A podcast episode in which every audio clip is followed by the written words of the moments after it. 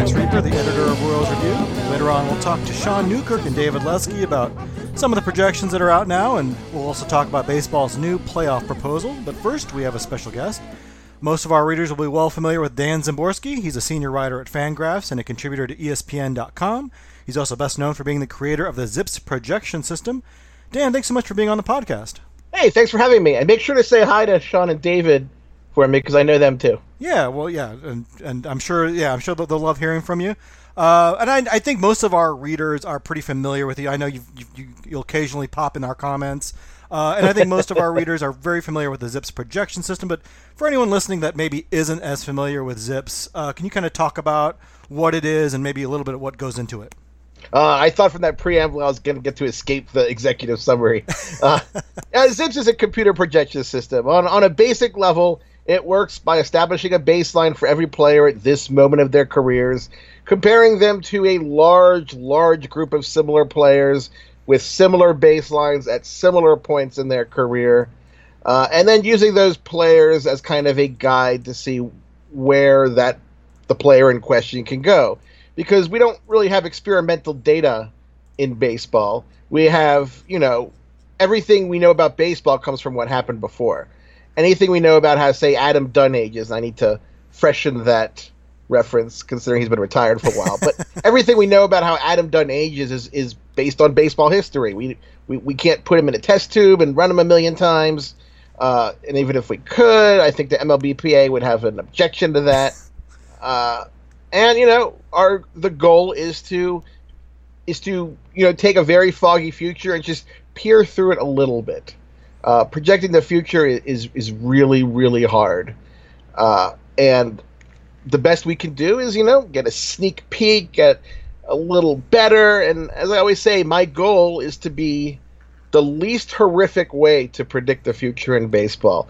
Uh, I know that that's not exactly great for you know press blurbs, the least horrific way, uh, but that is kind of a realistic description of the challenge that that I tackle. Yeah, and I think there's always a caveat. That, you know, we're talking about humans, and human beings are very, by our nature, very unpredictable, and so you can always have breakout seasons, or maybe a guy that just was was nursing an injury all season. And of course, you can't project that. So it seems like you know projection systems are, are really just the most probable outcome with a lot of these players. Uh, but it isn't, you know, obviously nothing set in stone, and then these games are played on the field. Uh, it's just for the Royals, you know, you come out the the 2020 projections for them. Obviously, they're coming off a 103 loss season and no real significant upgrades. I'm not going to call Maikel Franco a significant upgrade, um, so they don't look that great. Um, and well, you, you know, have Alex. You have Alex Gordon entering his prime. 36 year old Alex Gordon coming back. He is a seven time Gold Glove winner, and his defense is still pretty good. Uh, but yeah, it's it's players on the decline or players that perhaps never were. Uh, I was surprised though that it seemed like Zips had a couple of bright spots for the Royals. I think uh, first of all, I wanted to talk a little bit about Hunter Dozier and Jorge Soler, a couple of guys that kind of went from you know barely replacement level talent to all star level talent in one year. And while I think um, you know I think we can expect some regression from them, you know I think their numbers held up okay under Zips. What, you know what what are you kind of looking for from them, and how do you is it is there like a particularly ch- uh, difficult uh, to project guys that kind of have a, a, drastically different performance in a season like that? I mean, yeah, yeah, it can be. Uh, I mean, I, I do expect uh, Dozier and especially Soler to be to be fine. I think, uh, and I, I, I think the team is a little better than it was last year. Uh, if you look at the projections, uh, it doesn't really suggest a, uh, a 103 win, 100, excuse me, 103 loss team. We know it doesn't project 103 wins. It looks a lot more like you know a 70 win team. Uh, but my my general objection or my uh, disagreement with the Royals tends to come down to is the way they're designed. A lot of the successes don't really matter for the long term viability of the team. Uh, I mean, they seem to be good at getting breakouts from 28 and 29 year olds a couple years before they hit free agency but that's not really the blueprint for what's going to make the Royals good again.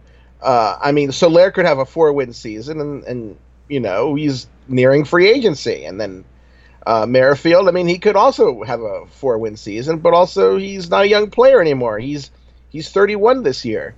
Uh, I, I, I think that that the Royals have long term problems, even in the context of the short term successes that they will continue to see uh, with individual players. Yeah, in your article, which we'll link to in our when we post this, uh, you write that the Royals are in, in the middle of one of the weirdest re- rebuilds you can remember, and it, you know it seems like they're they're not really trying to tear it down and trade every single asset they have, but they're also not really actively trying to compete either. And I think that's a criticism a lot of people on our site and many of our writers have had as well. I mean, is there is there any kind of avenue for success, kind of taking this third way, as you put it, um, or is this kind of uh, you know the the drive to 75 that we saw kind of the Pittsburgh Pirates take a decade ago? I, I, I think um, uh, everyone. I mean, everyone knows already. I'm not terribly optimistic about the Royals, but I do think that they look a lot like you know the Dave Littlefield era Pirates.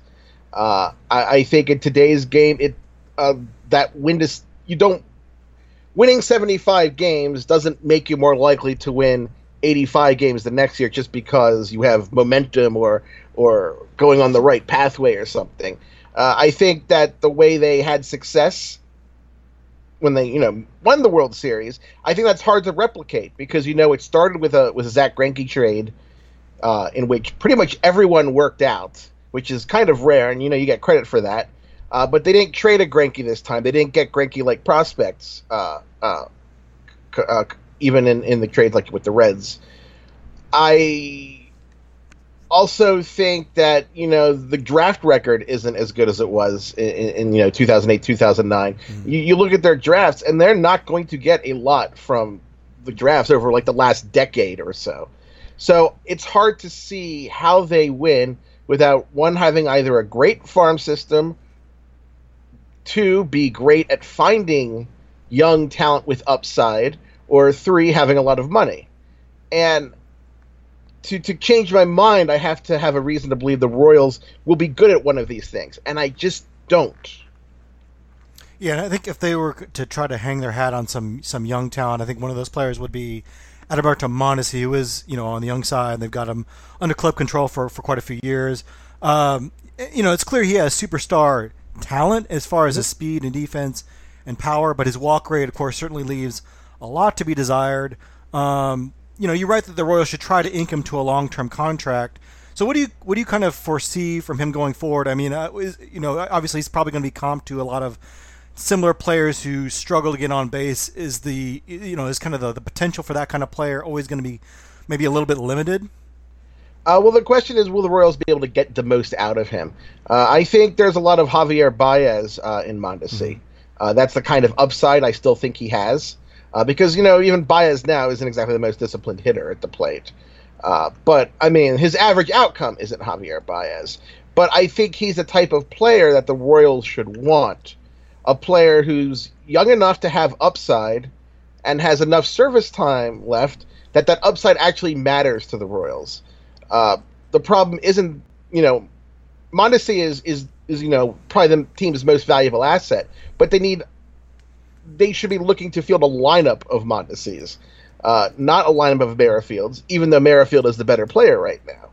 Uh, if if you could if you could find you know two or three Mondesi types uh, uh, to to put in the lineup next to the real Mondesi, find a couple you know similar type pictures, then I think the Royals start to look interesting because then you can see their upside. Uh, I just don't quite see the scenario that that path to 90 wins uh, where the current organization is at this minute. Right. Yeah, one of the things I really like about Zips is, is your your top comps, and for Mondesi, it's it's Juan Samuel, and for you younger kids, uh, Samuel was a a nice player. He was a three-time All-Star, uh, solid player. Certainly not a star, but a guy that you could kind of you know uh, have a solid place in your lineup every day. Uh, and so, and if that's the most probable outcome from Mondesi, I think that's that's good, but that's probably not the kind of guy that's going to carry them to to like the the, the promised land or anything like that. Uh, the Royals might, I think, instead be looking towards their minor league pitching prospects to kind of be the foundation of a team that can, you know, hopefully get back to contention. And what kind of surprised me is that Zips was, I think, fairly optimistic for uh, some of the younger pitchers like Brady Singer. uh, who actually projected to be a one and a half uh, wins above replacement pitcher. Uh, what are kind of the challenges in projecting a guy like that who doesn't have any major league experience, and in fact, his minor league experience is pretty limited as well? The challenge, of course, is massive, and you know, Zips focuses on, uh, especially with pitching prospects, on guys who have at least hit Double A, uh, because uh, I know, you know, baseball prospectus had that old acronym, you know, there's no such thing as a pitching prospect, which I mean was was kind of humorous and shorthand, but you know, every good acronym has a bit of truth truth in it. I said truth, didn't I? I said truth. Yeah, I, I think no, you don't edit don't, don't edit it out. That's it makes it more fun when, when people know I can't pronounce major words. Uh, I I think I think the playoff thing is is is is has destroyed my brain just a little bit. Uh, but but going but going back to the question at hand, uh, you can there's a lot that performance can tell you, but it can't tell you everything. And when you look at them I mean, pictures themselves, the projections have huge error bars, and when you talk about uh, minor leaguers, those those bars become even larger because you have a very inconsistent level of play. You have not the you know the the major league training staff, the major league attention, the major league data. Uh, so it is it is hard to project those guys. But one thing I always say is that risk is the best friend of a rebuilding team. Certainty is the enemy of a rebuilding team. That the Royals have a lot of minor league pitchers that they don't know about. That's a good thing for the organization because the the benefit of uh, being a poor team when it comes to rebuilding isn't just that you get those high as higher draft picks. That's nice, but it's also that you can absorb risk in different ways than a great team can. Uh, the Yankees don't have the luxury of taking a long look at Brady Singer. Uh, it, it, it's just not they need certainty in their in their pitching rotation more than the upside. Uh, so the Royals should be looking at guys who are interesting and have upside, but might be terrible because it doesn't matter if they're terrible or not. The idea is to it, it, it's literally the throw it throw it the wall territory and see what sticks. This, and I think that's what the Royals should be focused on, not kind of this high floor, low ceiling type that they seem to be interested in generally, especially at the major league level.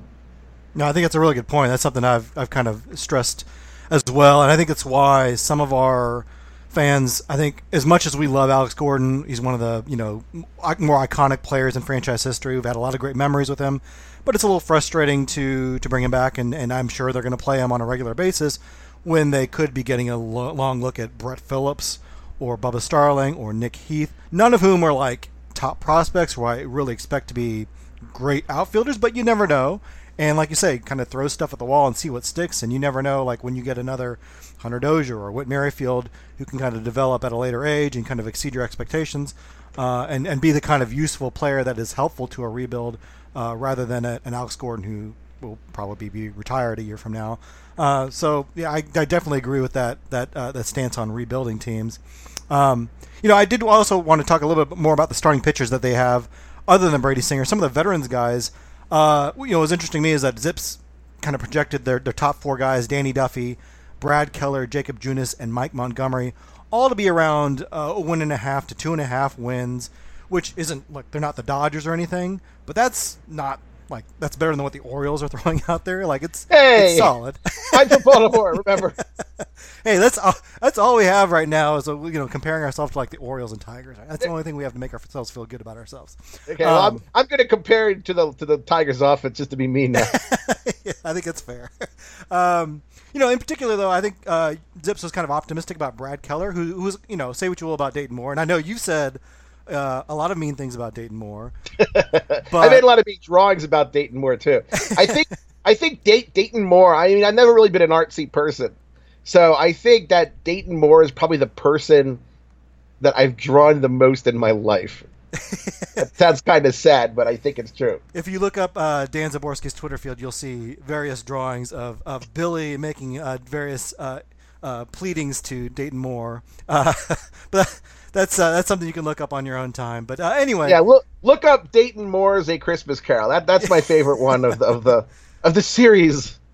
Uh, but Dayton Moore did find Brad Keller off the scrap heap, a Rule Five pick from the Arizona Diamondbacks. Uh, seemingly a pretty nice find. What do you kind of see for Brad Keller going long term with the Royals? Well, Zips is actually quite optimistic about Brian Keller long term, or Brad Keller long term. Sorry. Again, broken brain playoff structure. Uh, Zip sees him as a legitimate two or three guy for you know six seven years going forward. Uh, I think he was a great find, and I think that that picking him out of, of the uh, Diamondbacks Double A uh, team, I think that was one of the team's best moves, and I think it was a good move. And I have I have no problem praising the Royals when I do when they do something I think is good. Uh, when when when you know they added Johnny Cueto, I thought that was good. I have no problems, uh, you know, giving credit where credit is due. Uh, so I, I, I do think that Keller is is I mean I don't think he has like huge star upside. I just from a non-projection standpoint, I don't know if he really has the stuff for for a huge upside. I mean, he's still pretty much you know he's a fastball slider guy. Neither I mean his fastball isn't like 98 or anything. Uh, he's not a huge strikeout guy. He he does need to have a pretty decent defense behind him, but I think he's going to be a really good pitcher for a long time. Uh, and, and Zips does agree with that. Uh, but you know, we'll see and we you know we've referenced it a couple times uh, in this conversation, but we probably should discuss the MLB playoff structure. And I'll let you get your rant. In case anyone doesn't know, there was a report from Joel Sherman at the New York Post who uh, reported that baseball is considering adding uh, two more playoff teams by 2022. And what they would do is allow the first, the top seed in each league to have a first round bye, and then the second and the third seed would be allowed to choose their opponent for a three game series to determine who advances on to the division series. Uh, and in fact, the, the, the selection uh, would be in a would be part of a TV production, kind of like the NCAA selection show. So, Dan, tell us why this is the greatest idea in baseball history. well, it would make me want to watch less baseball, and then I have time to do other things. Uh, I, I, mean, I'd still have to watch some baseball since I'm kind of employed as a baseball writer. Uh, but uh, yeah, I, I just don't see the idea uh, of trying to emulate what. I mean, baseball wants to be the NBA, but baseball, the game, is not designed to be a basketball game. Uh, it, it you, like you look at the NBA playoffs. Yeah, they have 16 teams in the playoffs, but they don't really have a 16 team playoffs because the seventh and eighth seeds rarely uh, advance even one round. They don't win championships, and that wouldn't be the case in baseball. You put if you apply this structure to 2019, you're you are going to have uh, you know the Red Sox are going to win have a pretty good shot at winning the World Series going into 84 and 78. Uh, do the Phillies get in? I can't remember offhand if they're seventh or eighth. But the the point is that the difference between a great team and a good team in the NBA or the NFL is a lot larger than it is in baseball. And once you make the playoffs kind of random, it's like who really cares? I mean, every 500 team in the AL would have been in the playoffs this year, and only one team, the Astros, would have any real advantage over the others because home field advantage in baseball just doesn't mean all that much. Uh, so it just becomes not that interesting to me when there's really no incentive for a team to win 95 games instead of 85 games. Yeah, so if this had been instituted a couple years ago, the 2017 Royals, who won 80 games, with 80 and 82, uh, and they were in the wild card hunt for most of the summer, kind of fell apart in September. They would have made the playoffs as a six seed, and I can't believe that anyone in Kansas City would have been actually too pumped up about, you know, that team, you know, and maybe you know they go on a postseason run. Maybe that does get people excited, but yeah, I just don't see this getting fans that excited. Uh, you know, it's not going to pick up new fans, and it's going to alienate the current fans. So what's the upside? I guess selling more product to TV partners, but uh, yeah, it's just it's another one of those infuriating ideas that Rob Manfred has. I think he just needs to put a lid on lid on his idea box for a while. Uh, but uh, yeah, I think I share your ire about the, the playoff system, and I'm sure I'll talk about more about it with with, with uh, Sean and David. But uh, uh, yeah, thanks for thanks for sharing your thoughts on that. Uh, yeah, I have a lot more thoughts. Uh, a lot of them are probably a little blue. well, you can read uh, all about Dan's Royals projections at Fangraphs.com. where else can we read you, Dan? Oh, you well, you've you've already said one of them. That's my main employer these days. Uh, I, I still pop up occasionally at ESPN.com. Uh, I, I didn't burn any bridges uh, from my full time employment from 2010 to 2018, so I, I'm still there from time to time. Uh, you can find me at D Szymborski on Twitter, uh, D S C Y M B O R S K I. You don't really need to know all the letters. The Google man will fix it for you. And of course, we'll link to that as well. Uh, you can also mention my name on Royals Review, and I will find it at some point because I'm, you know, I'm moderately self-absorbed like lots of writers are. Yeah, if you if you if you say Szymborski three times in the comments, Dan will. You can actually say it just once. I don't. everyone thinks I'm Beetlejuice, but you know you don't need to do it three times. Well, it's just it's, by this time it's just out of habit. So, Dan, thanks so much for joining us, and uh, take care, and thanks so much for the projections. Thanks for having me on, Max. All right. We're back, and joining me now is Royals Review writer and I guess our resident film critic, Sean Newkirk. Sean, how are you doing tonight? Uh, good, good. Uh, Oscars were great. We had a little shindig like we do every year, so it was pretty good. Gave out some awards of our own, so it was good. Did Did Parasite take home uh, Best Picture in your party? Um, it surprised a lot of people, myself included. So really good film. Not my favorite, but very good film. Yeah, I saw there. Um, there's a tweet from uh, John Cho, the actor, who I guess he was there, but he, you know, he was he's not in the film, but he is he's Korean American, and he was saying like people are just coming up to him and congratulating him on the Oscar. So I just I just want to state that I'm I'm Korean American, but I had nothing to do with the film Parasite. In fact, I haven't even seen it yet. I need to see it this oh, week. So, but when you watch it, you got to watch it with subtitles off. Uh, yeah, I don't know enough Korean to. so I didn't know what I didn't know what Bong uh, was saying when he was up there. So. Yeah. Yeah. All right. Also joining me is a frequent guest uh, on 810 WHB Sports Radio. He's also a contributing writer at Royals Review and Baseball Prospectus. David Lesky. David, how are you doing tonight? Uh, I'm doing great, and um, just so you know, I'm going on 610 as well this year. So. Oh, okay. So just also, I, I know radio stations all over the, the Midwest. So, uh, well, yeah. The king of media. Well, you know, earlier I did talk to Dan Szymborski about Zips, uh, which came out a few weeks ago for the Royals. Uh, last week, Baseball Prospectus released their PECOTA projections. So we've got some projections. I they don't look super great for the Royals, but I thought maybe there were a couple interesting projections. I want to go over some over unders with you guys here in a minute, but I guess first of all, um, you know, PECOTA projected 68 wins for the Royals, um, which uh, is is better than they did last year. Obviously, it's nine win improvement. David, uh, did you what kind of stood out for you uh, with you with the PECOTA standings? Uh, and and do you are you going to take the over or under on 68 wins for the Royals? Oh boy, uh, 68 wins might be like the perfect number for me. Mm-hmm. Um, I, I, pr- I probably lean under just because I, don't see them winning 70 plus games, which, you know, I, I think for the most part, the over of 68 is 70 plus. Um, I don't think they're going to be as horrible. Um, but you know it's funny because you look at 68 wins and it seems like an optimistic number which is is not optimistic it's actually still quite bad so um, i'd probably take the under but i think 68 is just about right for me yeah, it was the third worst record in the American League. Third worst record in baseball, with only the Mariners yep. and Ty- or Mariners and Orioles doing worse. Uh, but it would be a nine-game improvement. But, but, they made the playoffs and one out of a thousand, one out of a thousand projections. So that's true. They in a thousand projections, they did make the playoffs once, so there is a chance. And the Tigers, who who were projected to win 69 games, did not uh, make the playoffs in any of the projections. So I guess we have that going for us. Uh, Sean, it's huge. Yeah, it's everything. Sean, yeah. Uh, Sean, were there any kind of anything that stood out to you with the standings? I know there's a with the American League, they you know, they had the repeat uh, winners with the Yankees, uh, Twins, and Astros. But in the National League, they did have the Mets as the top team in the East, which is a little surprising. And the Reds as the top team in the Central. Uh, what what kind of stood out to you? How about how about 62 wins by the Orioles? Well, I'll call it 63, I guess. 62.9. I think I I think I would take the wait the under more fewer wins. I can't think of the right way to say that. So I would take the under on that.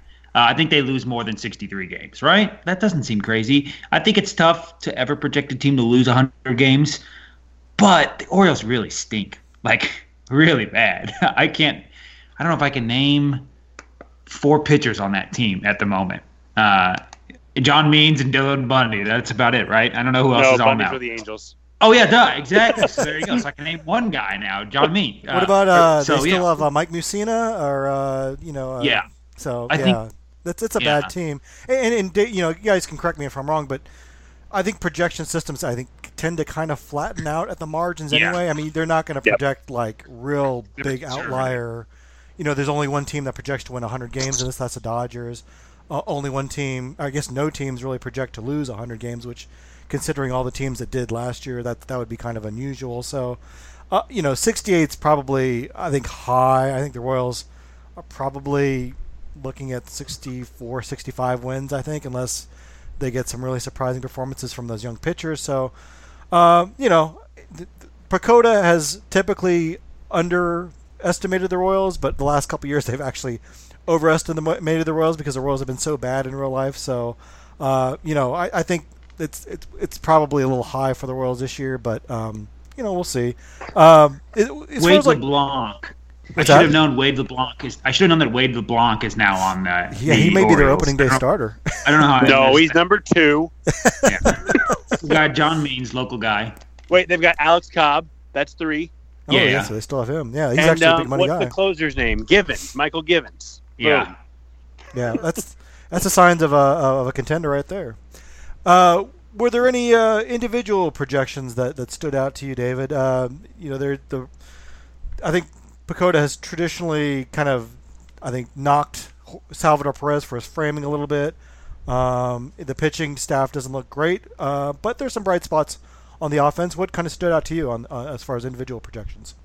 Uh, a couple of things. One, you wrote in the article, Brett Phillips. Um, I don't. I'm not entirely sure. I guess, I guess he was really good in Omaha last season, and um, at least for this last last couple months he was down there, and so maybe that played into the projection a little bit. But uh, to project him to hit better than he ever has is interesting. Um, I thought that was, you know, I, a, little, a little bit optimistic, strangely enough, with with PECOTA. Um, and I also I thought the Salvador Perez prediction projection was a little bit interesting too because it's pretty much what he'd done throughout his career, and I feel like as as you hit that age thirty, especially with the with a full season miss, which PECOTA doesn't know it's Tommy John, of course, but they it knows that it, he missed a season due to injury, and um, I was a little bit surprised that his projection was that high given you know, the aging curve and and and the missed season and all that. So those in a, in a good way, those those kind of surprised me a little bit. Um, I, I was also a little bit pleasantly surprised with Nicky Lopez's projection because I think it reflects kind of where he should be at, at as far as his talent level. Um, thought it was interesting that he was projected to be a little bit better than Nick Madrigal from the White Sox, who I think is a really overhyped prospect. Um, and you know that that that surprised me a little bit. That PECOTA was kind of in tune with what I was thinking there. Yeah, and I don't know if uh, have there been a, do you know have there been any adjustments to evaluating minor league performance considering the juiced ball in AAA last year because you know you look at Phillips's numbers in AAA last year and they look pretty good, but then you also have to factor in that you know Right. everyone hit really well in, in the Pacific Coast League and maybe PECOTA is basing and his, his numbers are his projections are pretty good. I mean, he's it projects a 228 batting average, but a 323 on base and a 418 slug, which you know combined with his kind of defense would make him a, a very valuable player. I think. Um, so I don't know if you know if they've they've they've kind of kind of factor in for that, or if that's just kind of baked into their minor league um, numbers. I, you know, I think what they did, they they, they took uh, some some percentage off a little bit, hmm um, but given that it's only a one year trend, it's hard to Yeah. it's hard to really use those numbers as um, in a projection system, knowing you know knowing if they're going to be off or on or or whatever that might be. So, I don't think they did probably as much as necessary, um, just because from a statistical standpoint, there's not enough of a sample Mhm. there to, to be able to reasonably do that, even though everybody logically knows what happened. So, uh, you know, there were there were a lot of adjustments with PECOTA this season, which is I think a big reason why some things kind of flattened out all over, not just at the edges, um, but uh, the minor league part I think is something they're going to continue to work on. And it sounds like I, I think I saw the AAA ball will be the same as the major league ball again. So you know, after this season, we'll have more of a sample, and I think the projection systems can kind of account for for AAA offense and and pitching for that matter moving forward. Sean, were there any uh, projections that stood out to you? Um, there were some really weird names, as there always is every year, like Kyle Kasser being the 11th best player in the system overall, like even among major leaguers, like basically being better than Cam Gallagher and Maikel Franco. Um, and then same thing with pitching. Austin Lambright um, was better than he is the sixth best starter by WARP uh, in the system.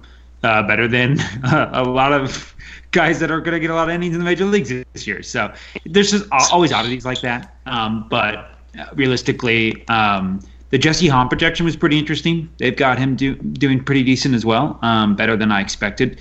Kris Bubic is another guy as well that was projected well, um, just on the pitcher side at least.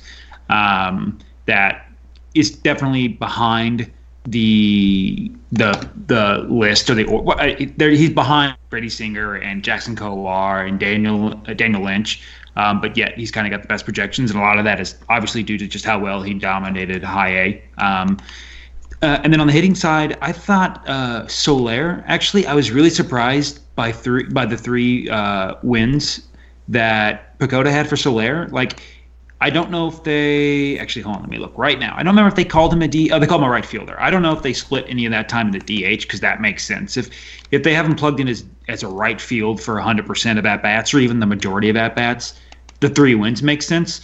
I think that if it was if it was three wins and he was a DH, that means he's going to be a really really dang good hitter. Um, but I just noticed that they have him probably partially as and looks like a yeah zero right field being a um, zero fielding runs above average, which seems probably not realistic. Um, but uh, you know, still three wins was a lot, kind of eye popping for Soler, which a guy who I think is probably like a two ish win guy for the most part.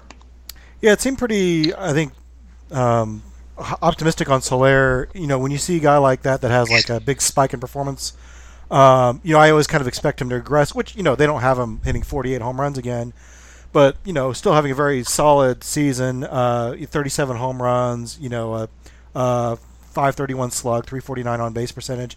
You know, it still make him a very productive hitter. So I thought that was pretty interesting. And for what it's worth, ZiPS I think was also still pretty high on Soler doing pretty well uh, as well. So you know, I wanted to take a couple of the projections I saw and maybe get your thoughts um, on on whether or not uh, the, the the the performance will be over or under the projection. So let's take let's start with Soler a little bit. Uh, PECOTA projects him for 37 home runs. Now, obviously, a lot of that depends on health, and he's got some health concerns in the past, and and uh, last year he played in all 162 games. Um, so this would you know at least show some regression. But uh, but David, do you, do you would you take the over or under on Jorge Soler hitting 37 home runs next year? I mean, I want to take the over, but what are the odds to play 100 games? I, yeah. I, would I would probably take the under. Maybe maybe the same number of you know home runs per or you know whatever however you want to put it. Mm-hmm. But I think it ends up being the under. Um, and just on real quick on Soler to kind of look behind the curtain on that. When depth charts are updated here, I think in the next week or ten days or so, his wins above replacement will probably drop a bit in his PECOTA projection just because he won't be projected for nearly as much time in right field as he was in the original uh, original run. So we'll see what that number looks like. He probably will not be as high when when the final well when the final preseason PECOTA projections come out. Okay, well that's good. That's good to know. Interesting to know. Uh, Sean, what do you have for uh, over under on 37 home runs for Soler? Um, I'll take the under, if only because I don't think he'll be healthy enough. I know I, I never want to wish for not that I'm wishing for his health to be bad, and I never want to be pessimistic about a guy's health and say, "No, I bet he gets hurt." But Soler just has not had a history, and I am not really banking on back-to-back years of him being healthy enough to reach that amount personally. David, you mentioned uh, Nicky Lopez and, and the PECOTA being kind of high on him. They project a line of 266, 322, uh, 381 uh, for 703 OPS. So, would you take the over or under on Nicky Lopez posting a 703 OPS? Now, consider he has put on some weight this offseason. He's in. I've heard he's in the best shape of his life. So, do you are you going to buy in on Nicky Lopez exceeding that performance? I mean, he looks good, and as I've said a number of times, if if he can get enough muscle that he can keep the outfielders honest, he's going to get in, get a lot of singles. Um, that said, I can't say he's going to until I see it, and so as of right now, I take the under. What about you, Sean? Um, uh, yeah, I'm with I- I'm with Dave there. I, I yeah, I, that's an easy. I agree with everything he said. I, I have nothing more to add. I think that's about right. Yeah, I, I I I say this as a big Nicky Lopez fan and a guy that you know I still think he'll be a productive major leaguer, but I, I kind of have to see it at the big league level because he's such a his skill set is so I think different from a lot of guys that are in the big leagues. I mean, he really is a throwback that you kind of want to see it work before you really buy in. So I'll I'll take the under for now. Um, I think one of the more interesting. his- what? Go ahead. because he didn't have he didn't have like a ground ball leave the in, he didn't have a ball leave the infield for like 20 straight at bats right i mean like it felt like he could just he he started doing better uh, as the season went on which you could tell he was more comfortable throughout the season uh, but like his first like 50 at bats it felt like it was just ground balls that were not leaving the infield right it, it's nice to see he was feeling better at least Yeah. Yeah, that first week he was up, he was spraying the ball around the field. You thought, okay, this is the guy who was hitting whatever 350, 380 at Omaha or whatever it was, and then just kind of stopped. Um, so yeah, he needs to he needs to lift the ball a little bit, but again, it, it goes back. I, there's just no room for a ball to drop because he doesn't. he has he never showed enough power for an outfielder to respect him enough, and s- until he does that, it, he's going to hit 230. Uh, Ryan McBroom was kind of an interesting guy in that I think he'll, he's going to get a long look at first base. Uh, kind of a, he played pretty well down the stretch, although it was only 23 games for the Royals last year. Uh, PECOTA has him at a 101 uh, de- uh, as a deserved runs created uh, plus, so about a league average hitter. ZiPS isn't quite as high on him. I have him as a 88 OPS plus, um, which doesn't, doesn't quite uh, you know isn't quite an equivalent, but, but pretty similar. Uh, so Ryan McBroom, I guess let's just say like aver- a league average hitter. Do you take the over under on Ryan McBroom being a league average hitter, David?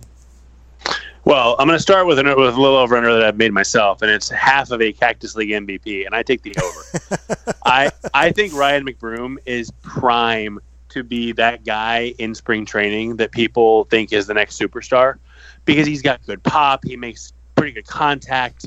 When you mix in the thin air, the fact that he's probably going to play the sixth through ninth innings against some bad competition, I think he's primed to have a monster spring. Um, and with all that said, I take the under because I, I just don't see it. I don't I don't think I don't think he's a guy. I don't think O'Hearn's a guy either. Honestly, I think that the next the first baseman, if the next time the Royals are good, the first baseman they have is not on the team currently, unless Hunter Dozier. Um, and even that I don't completely buy. So I think the under on on McBroom. I like the guy. I want him to be the over, but I just don't see it.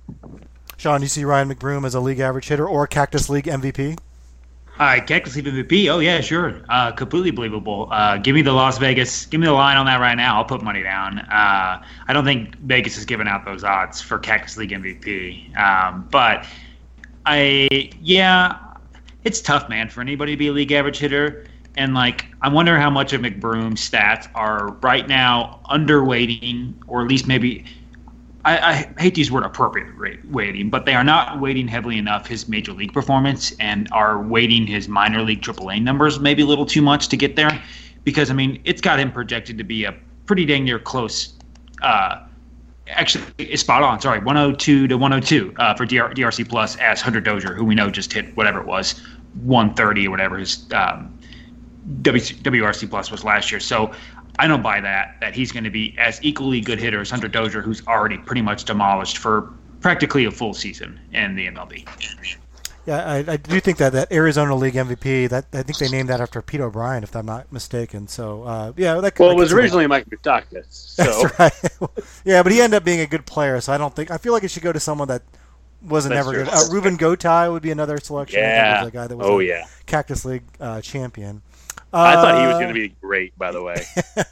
You Man, mentioned was- Hunter Dozier. Uh, Yeah. Let's talk about him. Uh, both ZiPS and PECOTA project some regression from him, uh, but still a pretty good hitter. Uh, just looking at the ZiPS projection, has him at a 789 OPS, 251, 321 on base, 468 slug. So down from his o- 870 OPS from last year. So, David, are you going to take the over or under on a 789 OPS from Hunter Dozier, which would be some regression, but still a pretty decent hitter? So, I mean, my question, the problem that I have with any of this, and I should have said this before, what ball is going to be used? Right, I yeah. mean, we we don't know what what what the major league offense is going to look like in 2020, and so it, it's hard to say for sure. But if we're assuming it's the same as 2019, I'm going to take the over because the power was very real, and even after he struggled coming back from the uh, the thorax injury, when was that? April, May or June or whatever that was, his struggles he, it happened and he was not nearly as good. But he, you know, he still slugged 480 something, 485, got on base 320 clip. So I think slight over on that, um, assuming the ball is the same. Sean, what do you what do you at at Hunter Dozier? Do we see a lot of regression from him? Does sign stealing, you know, clamping down on sign stealing affect Yeah. major league numbers at all this year? Uh, what do you uh, you take the over or under on a 789 OPS for Hunter Dozier?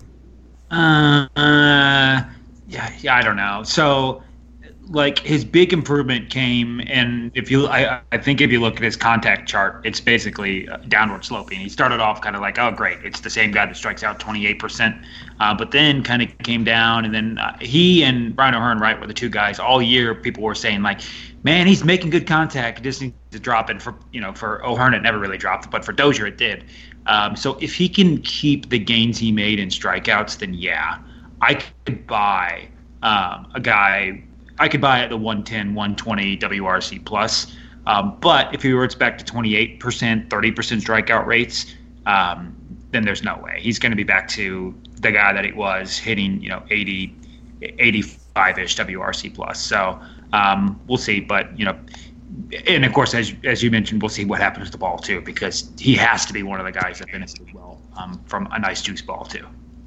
I thought one of the most interesting projections and probably the most difficult to project are those of the young pitchers that have no major league experience. So you kind of have to base uh, your projections on their minor league numbers. And so, you know, ZiPS was pretty high on Brady Singer. It had him as a 1.2 win above replacement pitcher with a 4.92 ERA in 26 starts, which would be, you know, not great, but but pretty serviceable. Uh, uh, PECOTA had uh, Zach Haake and Kris Bubic, as you mentioned, as kind of the best of their bunch, although it had them coming out of the bullpen, which I think if you see them coming, you know, 30, 40 relief innings, they could be a pretty decent reliever, even coming up from, uh, you know, all the way from high A last year. So I'll just put it to you guys, which which pitcher from the 2018 draft class, or which pitching prospect, I guess, do you see being the most valuable Royal by wins above replacement this year? So knowing what we know about Singer's projection, knowing uh, you know what we know about Daniel Lynch, and, and there's also Jackson Kowar, and, and some people are the highest on Kowar. Uh, who would you put as the as the most valuable Royals rookie pitcher next year, David? Well, I think if you look by wins above replacement, it's probably Brady Singer, just because I think he accumulates the most because he's he's probably going to be up most of the season. It sounds like, based on the articles that we've seen. I mean, that's a pretty good indication of what the Royals are thinking. And it sounds like if he's not up in in April for, as the fifth starter, he'll be up in early May, and so he'll have the whole season. I think uh, WAR per inning, WAR per you know WAR per appearance, whatever you want to however you want to look at it. I, I'm gonna I'm gonna say Kowar because I think he is the guy who probably hits the ground running a little better between him and Singer. I think those are the two who really get the opportunity. Um, and I, I don't know that I don't know that I'd say Kowar is the better long term bet. I mean, I kind of think that honestly, but I haven't really thought through too much. Um, but from from from the word go, I think Kowar probably is is better to start at the big league level because I don't think he needs nearly the adjustment. I don't think he'll need the adjustment time that Singer will probably need with major league hitters. Yeah, the drumbeat of articles about Singer having a chance to, to break with the team. I mean, some of that I think is to light a fire under his fanny, but I mean, it's from Flanny, and so usually that that means it's coming from a pretty good source with the organization, or if not, you know, the actual people running the team. Uh, so that that's probably a good sign that he is. I can see that him getting 20 to 25 starts this year, even if he doesn't necessarily make the team come uh, from the outset. So Sean, like, would that does that mean Brady Singer is the most valuable ro- rookie Royals pitcher this year? Or do you see someone else kind of eclipsing him? Um, we'll see because Singer Singer's notorious for slow start and then kind of building up, um, particularly like how, how he did in Double A. Um, I have personally Singer behind Lynch and Kowar. Um, so while I think Singer might get more innings, I think that maybe on a per inning basis or some sort of uh, rate metric um, that uh, Kowar is going to be better. Um, it, maybe Kowar doesn't come up until June or July. Um, I don't know if we see Lynch at all necessarily, um, but I think I think at some point this year it's likely to see Singer and Kowar um, both in the rotation, and I think Kowar probably outpitches him uh, personally. But again, we'll see because I, I, wouldn't be surprised to see either of them come to the bullpen. Uh, well, maybe not Singer, but I could see uh, Kowar starting the bullpen, just kind of breaking in and then moving to the rotation. Whereas Singer, I, I feel like they're just going to stick him right in the rotation. We'll have to keep keep tabs on these projections. I mean, they're at this point in the season, I think they're just more of a, a way to kind of get to give fans an idea of what might happen. But of course, that's why they play the games. And you know, who knows? The Royals, they could they could go out and win 100 games this year. You never know. They could if they could. There's no reason why they can't, can't win 15 of the first 20 games to start the season. So, uh, you know, we'll we'll see how the Royals uh, if they can uh, confound PECOTA once again this year. Um, I want to turn to uh, Kendrys Morales. He announced his retirement uh, last week after a 13 year major league career. Uh, Morales spent two seasons with the Royals, 2015 and 2016. Was a critical member of that championship team, hit fifth most of the year, uh, led the team in RBI, tied for the team lead in home runs, and uh, had three home runs in the American League Division Series against Houston, including a huge three run home run in Game 5.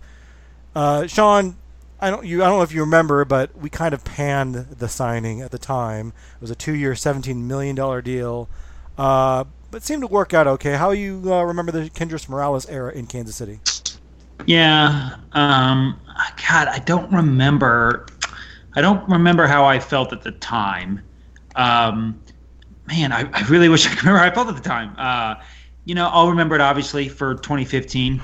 Um, just all the kind of the moments he had, and, and it seemed like he was. I mean, who's been a better pure? I guess you can make the case for Soler, but like, who's been a better kind of pure DH in the past ten-ish years for the Royals? Maybe Billy Butler. Um, yeah, I mean, that first year was great. 15, obviously a big part of the World Series team. The next year, I think he got off really slow. The next year, right? They yeah. kind of had that nice stretch of like 10 games where he just went nuts to kind of help him out, uh, but then kind of wasn't quite there for the rest of the year. Um, so, really good start, kind of faded, um, but it's hard to not have positive memories of any player from 2015 that's not named Eric Hosmer. Obviously, yeah. I have no good memories of Eric Hosmer, um, period. So, and, or Cheslor Cuthbert. I have to get my Cuthbert digging in every single episode. So, anyway. I, I do remember. I, I remember I was really down on the signing, and I for and it, and I'll put this on you know bad on me. I had a totally misconceived notion of what Kendrys Morales was before he came to Kansas City. I thought he was like this free swinging, low on low, low on base percentage guy. So apparently I hadn't been following his career at all because he was actually a fairly patient hitter on that uh, 2015 Royals team. He was actually third on the team in on base percentage at 362. So you know he was a you know, he, he was a one dimensional guy in that he was only a DH, but what you know he did that pretty well. Uh, David, what what was kind of your uh, I guess impression of Kendrys Morales? Do you remember what you thought at the time of the signing? Well, I'm sorry. First of all, only a DH. The guy played some right field. Okay, don't right. don't forget don't forget Philadelphia, man. Uh, no, I when when he signed, I I didn't mind the deal from a from a bargain standpoint. And then I saw the numbers and I was like, that's not a bargain. That's a terrible deal. and it it worked out. I mean, look, they didn't. It's 2016, like like Sean was saying, it started off slow and he got hot at times. He's pretty streaky, but I mean that 2015 was special, and and he set the Royals record for, or maybe that was in 2016 when he hit the three home runs. But either way, he's got the Royals record for total bases in a game. Um, and he might have the most iconic non-World Series moment with that three-run homer mm-hmm. in the ALDS. I mean, him skipping down the line with his arms in the air. That that's one of those things that I mean, if I think about that, it just brings a smile to my face. And that's Kendrys Morales, and he did he did that for the Royals. So um, it worked out, and good good on him. Nice career.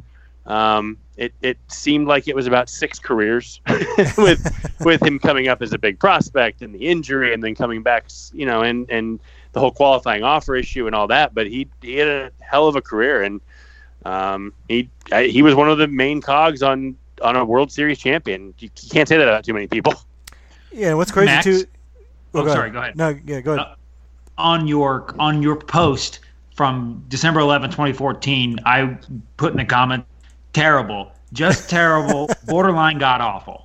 So I was on brand that day. I was I was really working hard to to keep my keep my status going. So yeah, I Well, yeah, and David mentioned that he was he had that whole qualifying offer debacle, which is where he was given a qualifying offer by the uh, Seattle Mariners, and uh, that made him kind of untouchable as a free agent for a lot of teams, and so he did end up not signing until after the draft in June with the Twins, and then because he had skipped spring training, just had a god awful season with the Twins, uh, and it looked like he was kind of washed up, and that's why the Royals got him for I guess what was kind of perceived by some as a bargain at two years and seventeen million dollars, but why some of us maybe thought, okay, why are we signing this washed up DH?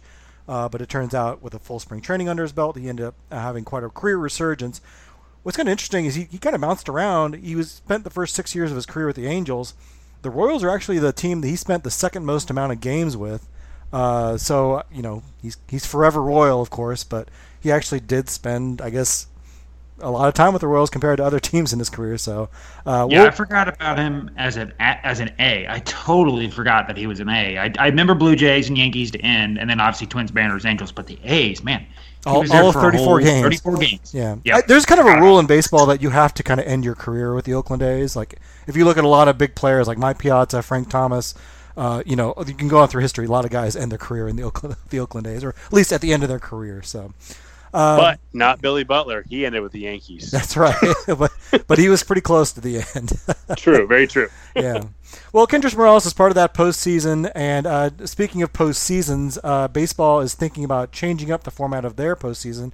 I talked about a little bit with Dan Szymborski already, and he did not seem very high on the plan. I know you guys have had a chance to maybe think about it a little bit. Uh, what's what's your thoughts on baseball expanding, possibly expanding the playoffs to two more teams, David? So my first thought when I saw it, whatever day it was that it came out, I thought, you know what? Maybe I just don't like change. Maybe I need to sleep on it and look at it again in the morning. And then I looked at it again in the morning, and I still hated it. So I, there, there's my there's my evaluation. I, look, I I understand the idea that you're thinking of ideas. That's great. That's great. This one's bad. Um, there is no reason to expand the playoff field in this way because all it does is cheapen it. That that's literally eh, the only thing you do by adding two wild card teams, basically saying you're going to add a couple low 80s wins teams, is you cheapen the postseason. And what inevitably will happen at some point is some team's going to be a 78 and 84 team. They're going to be the seventh team in the playoffs. They're going to get hot for three weeks, and they're going to win the World Series. And it's just it doesn't it doesn't work. And a lot of people have said talked about the NBA comparison. How they have 16 teams in the playoffs and all that. But honestly, look through the NBA playoffs. How many upsets are there in the first round? There's not many. But baseball is a different animal. Baseball is just a different type of thing than than, than basketball. There's going to be upsets. There's going to be uh, terrible champions that come from this, in my opinion. And I, I just I, I think there are ways to improve the game that and improve the playoffs even that aren't this. Um, I personally just I just don't like what it what it can bring. Um, like I said, I appreciate the idea of in trying to think of new things, but I just don't appreciate this idea. I guess.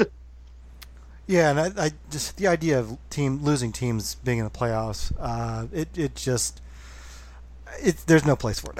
I mean, I, I, I'm one of the old purists, so I'm probably the wrong market for this anyway. But you know, I'm one of those people that still thinks we should have just two divisions, or maybe just one division where like you have to win a, a really tough, you know, 16 te- or 15 team league to to make the playoffs. Uh, but you know, I've come to accept a wild card, and I think the way it's structured now with the one game playoff that works. I think that's really exciting. It was, you know, 2014 obviously is one of the most memorable, I think, games in all of baseball in the last, you know, 10 years. Um, and so I think it's kind of at a good place right now. And adding two more teams and having this ridiculous, you know, uh, selection show where the top seeds would, would, would choose who they play. It just seems like a gimmick. I don't know, Sean. What do you think? What was your reaction to this proposed format?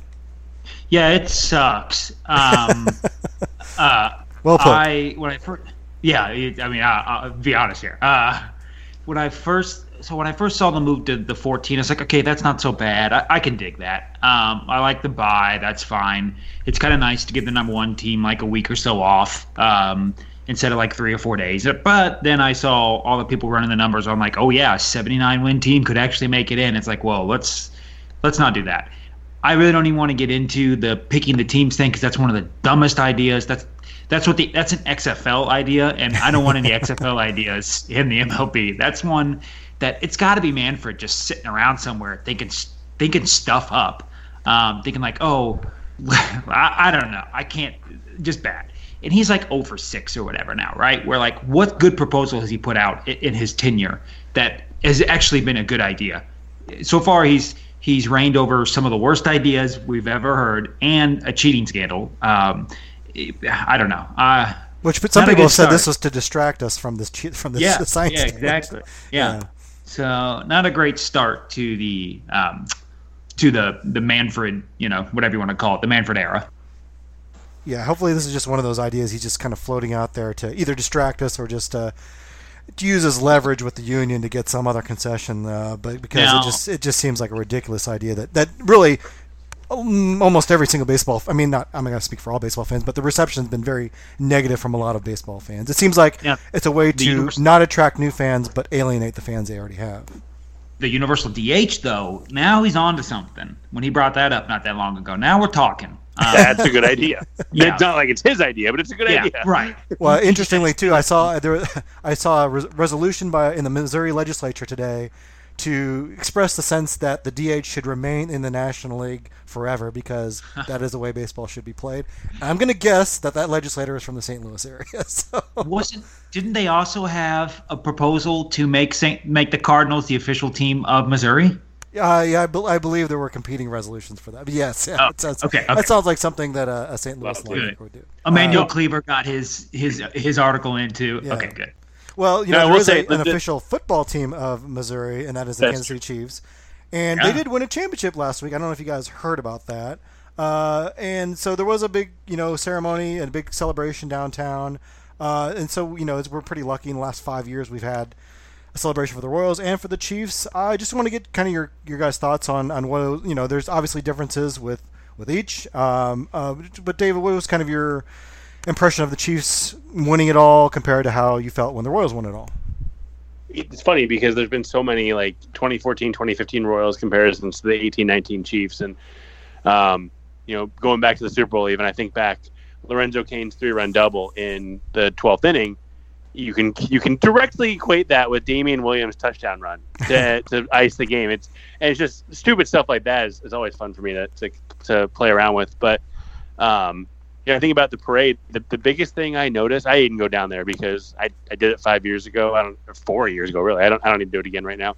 Um, but it really seemed like in 2015, this was a city that didn't know how to run a championship parade, and rightfully so. And you know, last week, this sure looked like a city that actually knew how to run a championship parade. It actually it went. It looked like it went smoother.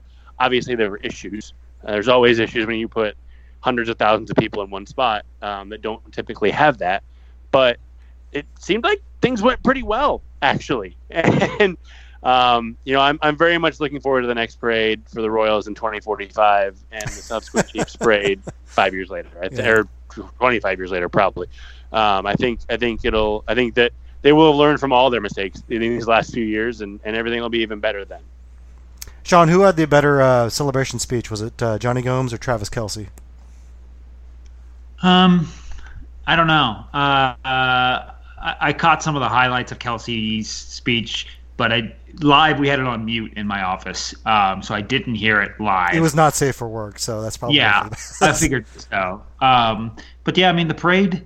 I, I just saw video of it. Um, I don't know. I mean, it's hard to top the Royals parade. I, I almost wonder if the Chiefs parade would have been bigger if the Royals hadn't done it four years earlier, right? It was yeah, basically yeah, because I think win. I think a lot of people knew. Right. Or, or he had like I've done that. I don't need to do this one now. Yeah. Or and, and of course, obviously, it was cold. It was a lot colder. I mean, yeah, that's going to be right. the big depressor for turnout. Yeah. So I don't know. It uh, it was quite an event, and I, a lot of people went, and they really had the infrastructure better this year. I think I, am willing to get these numbers, saying that I got these numbers wrong, but I think they had 200 porta potties for the Royals one. I think they had 700 for the Chiefs. Yeah. Yeah. Um, so obviously, m- much better planning by the city in this time this time around.